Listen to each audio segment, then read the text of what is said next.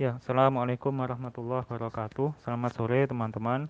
Uh, hari ini kita ketemu lagi di dalam mata kuliah terorisme dan keamanan internasional. Uh, mungkin jadi pertanyaan kita ya, kenapa kok kita belajar terorisme? Karena fenomena terorisme itu uh, yang ngetren di dalam salah, uh, salah satu isu yang ngetren di dalam uh, politik internasional khususnya pasca 11 September 2001. Sejak saat itu banyak sekali kajian mengenai terorisme uh, mungkin memang belakangan ini kajian tentang terorisme banyak digeser oleh uh, kajian mengenai wabah COVID-19. Tetapi kalau kita lihat di dalam, uh, kalau kita mengikuti uh, fenomena tentang terorisme, banyak sekali kelompok teroris saat ini masih melakukan aktivitasnya, entah itu propaganda, entah melakukan operasi terorisme dan lain-lain. Jadi, uh, jadi uh, hingga saat ini bahkan di era COVID-19 uh, saat ini mereka masih bergerak baik itu terorisme yang sayap kanan, terorisme sayap kiri maupun terorisme yang agama seperti itu. Uh, Oke, okay. sebelum kita melanjutkan kajian kita selanjutnya, uh, mungkin ini uh, yang menjadi pertanyaan mendasar adalah apa yang dimaksud dengan terorisme. Karena kalau kita lihat di dalam dunia internasional, entah itu di dalam dunia politik maupun di, di, di dunia akademisi, ternyata tidak ada satu definisi yang diterima secara universal eh, mengenai apa itu terorisme. Hmm, masing-masing negara itu memiliki definisi terorismenya definisi terorismenya masing-masing. Amerika Serikat punya definisi terorisme sendiri. Uh, Uni Eropa juga punya definisi terorisme sendiri. Kemudian Indonesia juga punya definisi terorisme sendiri. Jadi tidak ada uh, satu definisi tentang terorisme yang diterima secara universal di seluruh dunia. Bahkan PBB waktu waktu ingin mendefinisikan terorisme juga mendapatkan tentangan uh, dari banyak negara karena ada perbedaan persepsi mengenai apa itu terorisme bahkan kalau kita lihat uh, di Amerika Serikat sendiri uh, setiap setiap inst, apa institu, institusi keamanannya juga punya definisi mengenai terorisme sendiri-sendiri ya. FBI punya sendiri kemudian departemen departemen pertahanan punya sendiri. Jadi definisi terorisme itu tidak uh, tidak ada yang tunggal tidak ada yang universal yang disepakati secara bersama.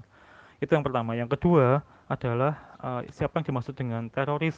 Nah itu juga menjadi kontroversi juga karena bagi uh, bagi sebagian pihak kelompok bagi sebagian pihak se sebuah kelompok bisa dikatakan teroris tapi bagi sebagian yang lain kelompok tersebut juga bisa dikatakan sebagai freedom fighter.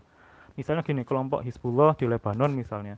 Hizbullah di Lebanon itu ada yang beranggapan bahwa itu adalah kelompok teroris. Misalnya seperti Amerika Serikat, Israel, Uni Eropa itu mereka mengatakan bahwa Hizbullah adalah kelompok teroris.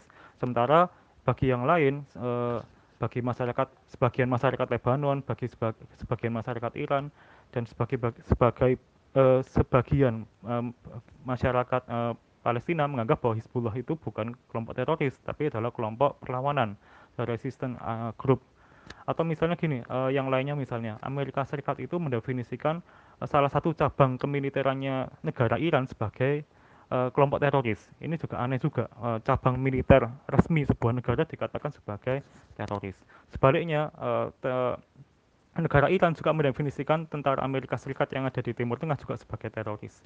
Nah, ini juga kontroversi juga bagaimana dua negara ini saling menteroriskan pasukannya satu sama lain. Jadi ini di dalam dunia kajian terorisme definisi terorisme yang disepakati bersama tidak ada. Dan kedua adalah uh, siapa yang disebut dengan teroris itu juga tidak sepakat. Ini lekat sekali dengan uh, dengan ke, dengan apa kepentingan politis ya. Uh, lalu yang ketiga di dalam dunia kajian akademis juga tidak ada yang di, tidak ada yang sepakat bersama apa yang dimaksud dengan terorisme. Masing-masing uh, masing-masing ahli memiliki definisi masing-masing mengenai apa itu terorisme Nah, ini ini yang harus dipecahkan sebenarnya pada awal-awal kajian mengenai terorisme. Kemudian apa yang membedakan terorisme dengan kekerasan yang lain? Apa yang membedakan terorisme dengan kriminal? Apa yang membedakan terorisme dengan gerilya? Ini yang harus kita bahas uh, bersama pada ke kajian kali ini. Ya, terkait dengan definisi terorisme yang beragam yang tidak ada definisi tunggal yang diterima secara uh, universal, maka beberapa ahli itu e, mencoba untuk menyederhanakan apa itu terorisme dengan mengumpulkan berbagai macam definisi mengenai terorisme. Kemudian para ahli itu coba untuk mensarikan ya sehingga kita dapat mudah memahami apa itu terorisme. Misalnya yang dilakukan oleh Ariel Merari uh, dia mengatakan bahwa terorisme itu terdiri atas tiga komponen. Uh, pertama adalah penggunaan kekerasan kedua adalah kekerasan itu bertujuan politis dan ketiga adalah ditujukan untuk menakut-nakuti populasi masyarakat secara luas. Tapi menurut Ariel Merari, tiga komponen itu tidak cukup untuk mendefinisikan apa itu terorisme. Karena kalau hanya pakai tiga indikator itu, maka terorisme akan bertumpang tindih dengan kekerasan politik lainnya, seperti kerusuhan massa atau seperti revolusi atau seperti uh, apa namanya uh, uh, gerilya sehingga menurut Aryan Merari harus diklasifikasikan lebih lanjut apa yang dimaksud dengan terorisme yang membedakan itu dengan kekerasan-kekerasan politik lainnya. Nah, eh, akademisi lain itu coba untuk eh, sama eh, sama seperti Aryan Merari juga coba untuk mencarikan apa itu definisi terorisme. Misalnya kalau kita lihat Gas Martin dalam Understanding Terrorism, Challenge, Perspective and Issue, dia coba mencarikan beberapa poin untuk mendefinisikan apa itu terorisme. Jadi kalau menurut dia terorisme itu terdiri atas enam komponen. Pertama adalah penggunaan e, kekuatan secara ilegal dilakukan oleh e, aktor subnasional dengan metode kekerasan yang tidak konvensional dan bertujuan politis serta menyerang e, apa e, civilian, menyerang masyarakat sipil atau target militer yang pasif dan ditujukan untuk menakut-nakuti audiens atau publik secara luas. Begitu pula kalau kita lihat Bruce Hoffman di dalam bukunya uh, Inside Terrorism, dia juga menyatakan bahwa terorisme itu punya beberapa poin. Pertama, uh, terorisme itu adalah kekerasan yang dilakukan uh, kekerasan yang dilakukan untuk uh, untuk bertujuan politis, kemudian ditujukan untuk mempengaruhi atau menakut-nakuti secara psikologis e, masyarakat secara luas, kemudian e, dilakukan oleh aktor non negara atau subnasional grup. Jadi ini adalah beberapa usaha yang dilakukan oleh para ahli e, terorisme untuk untuk mendefinisikan apa itu terorisme. Jadi mereka menawarkan poin-poin yang dapat e, disepakati secara bersama untuk mendefinisikan apa itu terorisme. Jadi tadi itu kalau bisa saya uh, sarikan lagi itu uh, terorisme itu adalah kekerasan yang motifnya politis, kemudian dilakukan uh, untuk menakuti uh, publik secara luas dan, dilaku, uh, dan dilakukan untuk mempengaruhi psikologis ya, psikologis masyarakat secara luas uh, dan dilakukan oleh aktor non negara. Ya, uh, jadi tadi kita sudah melihat ya, uh, ada beberapa komponen di dalam uh, memahami apa itu terorisme yang coba ditawarkan oleh beberapa ahli.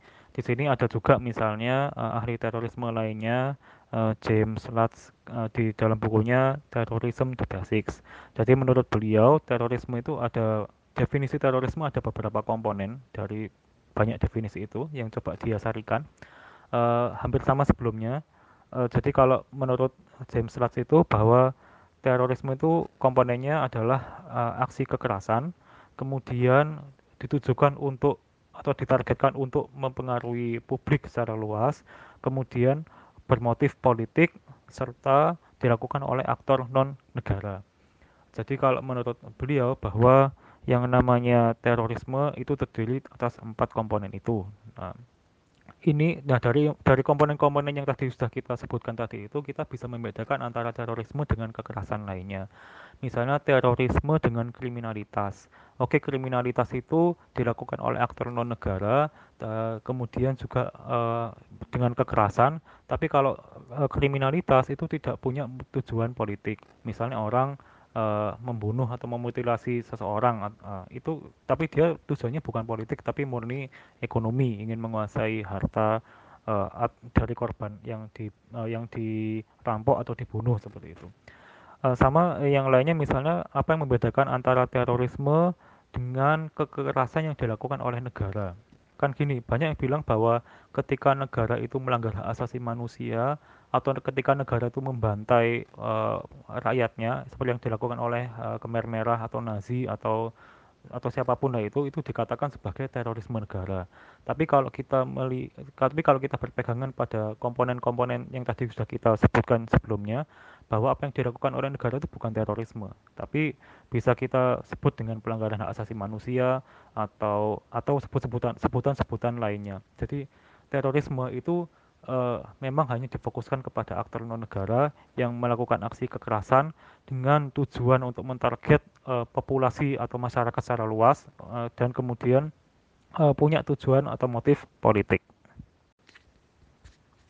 Ya, jadi tadi kalau kita sudah melihat komponen-komponen dalam aksi terorisme, kita bisa melihat terorisme itu adalah kekerasan yang bermotif politik yang dilakukan oleh aktor non negara. Lalu kekerasan model apa sih yang sering dilakukan oleh kelompok-kelompok teroris? Ya, kalau kita lihat di bukunya James Lutz itu uh, bahwa uh, teroris itu sering me melakukan beberapa model kekerasan. Misalnya yang yang pertama yang paling kita ketahui yang paling jamak diketahui adalah dengan melakukan aksi pengeboman. Ini sudah di kita alami ya kita negara kita alami di beberapa kota itu mengalami aksi pengeboman bahkan di Surabaya sendiri tahun 2018 juga uh, ada aksi pengeboman uh, yang kedua apa? Yang kedua itu mm, misalnya uh, kekerasan yang sering dilakukan adalah penyerangan dengan menggunakan senjata konvensional baik senjata api maupun senjata tajam.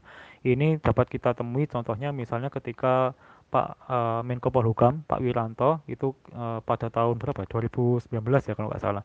Itu ditusuk oleh salah satu uh, orang yang terafiliasi dengan ya konon dengan ISIS katanya seperti itu jadi apa uh, ketika Pak Wiranto baru tiba di lapangan kemudian tiba-tiba ditusuk oleh oleh seseorang jadi itu merupakan aksi terorisme atau yang lainnya uh, yang paling jamak diketahui kekerasannya itu adalah menggunakan uh, ini uh, kekerasan berupa uh, serangan bunuh diri. Ini sering, uh, sering apa? Ini pernah kita temukan misalnya di konteks uh, peristiwa 11 September 11 September 2001 ketika uh, Al Qaeda mengirim beberapa orang untuk menyelinap ke pesawat, kemudian dari pesawat itu ditabrakkan ke beberapa titik strategis yang ada di Amerika Serikat. Jadi itu adalah adalah beberapa contoh uh, kekerasan ya yang sering yang sering digunakan oleh kelompok teroris dalam menjalankan aksinya. Yang lainnya juga ada, misal kekerasan menggunakan e, senjata yang tidak biasa, menggunakan gas beracun misalnya. Ini pernah dilakukan oleh sekte Aum Shinriko kalau nggak salah ya, tahun 90-an kalau nggak salah di Jepang. Jadi ini adalah beberapa contoh e, kekerasan yang dilakukan oleh kelompok teroris untuk mempengaruhi uh, apa uh, mempengaruhi psikologi publik secara luas untuk menakut-nakuti publik secara luas. Uh, ada juga contoh lainnya adalah uh, kekerasan yang dilakukan oleh kelompok teroris adalah assassination. Assassination itu memilih target target uh, tertentu. Biasanya target itu adalah seseorang yang memiliki memiliki uh, apa ya kedudukan politik kemudian dia menjadi target penyerangan secara tiba-tiba ini uh, ini termasuk juga di dalam kekerasan yang sering digun, uh, digunakan tidak oleh kelompok-kelompok teroris ya uh, kalau gitu terorisme itu muncul mulai kapan terorisme kalau sebagai sebuah fenomena itu sudah lama sebenarnya uh, kalau kita lihat misalnya di apa di Timur Tengah itu ada uh, Ordo Assassin ya. Jadi kelompok sekte keagamaan yang berkembang di Persia dan di Syria kalau nggak salah dia tuh sekte keagamaan kelompok eksklusif gitu dan dia sering melakukan aksi politis uh, dalam melawan uh, dalam melawan uh, kekuasaan negara. Jadi misalnya uh, apa uh, ada penguasa dari kerajaan-kerajaan lain itu kemudian penguasa itu dijadikan uh, objek serangan oleh kelompok assassin. Uh, ini adalah fenomena terorisme yang ada di abad pertengahan. Tapi kalau di yang di dalam konteks modern, kalau menurut David Rapoport, jadi uh, fenomena terorisme itu awalnya mulai kapan sih? Awalnya itu mulai tahun 1880. Jadi ada kelompok-kelompok uh, bermunculan kelompok-kelompok teroris pada uh, pada uh, abad 19. Jadi kalau menurut David Rapoport itu ada empat gelombang uh, di dalam uh, fenomena terorisme. Jadi gelombang pertama itu adalah dimulai tahun 1880, gelombang kedua itu dimulai tahun 1920, gelombang ketiga dimulai tahun 1960 dan gelombang keempat dimulai tahun 1979. Dan ini fenomena gelombang terorisme ini dengan aktor yang berbeda. Misalnya kalau uh, gelombang pertama tahun 1880 itu adalah kelompok anarkis. Misalnya kelompok Narodnaya Volia yang ada di uh, Rusia kalau nggak salah. Mereka berhasil membunuh, melakukan aksi teror membunuh uh, Rusia kalau nggak salah seperti itu. Begitu pula di apa uh, gelombang kedua itu adalah gelombang uh, teroris tapi bukan bukan kelompok anarkis tapi adalah kelompok nasionalis. Misalnya di sini uh, kalau kita lihat uh, ada di Irlandia Utara itu kan ada kelompok IRA itu ya. Uh, apa uh, itu adalah kelompok teroris yang apa yang bermotif nasionalis. Jadi mereka sering melakukan aksi-aksi terorisme dengan menyasar objek-objek uh, yang berbau uh, kerajaan Inggris seperti itu atau negara Inggris. Mereka ingin memerdekakan diri sebagai uh, sebagai entitas yang merdeka. Uh, sehingga saya seperti itu. Nanti tolong dikoreksi kalau salah kemudian ada juga uh, yang gelombang ketiga adalah uh, munculnya kelompok-kelompok teroris uh, kelompok-kelompok teroris di Eropa yang berhaluan kiri atau sosialis kalau nggak salah ya. Jadi seperti kelompok di Jerman itu ada Red Brigade uh, dan kelompok-kelompok lainnya. Baru gelombang gelombang keempat itu kita baru masuk uh, gelombang terorisme yang bermotif agama atau religious group ya religious terrorist group. Jadi kalau muncul kelompok-kelompok seperti apa Al Qaeda atau dan semacamnya dan turunan-turunannya seperti itu. Jadi ini adalah empat gelombang terorisme di konteks zaman modern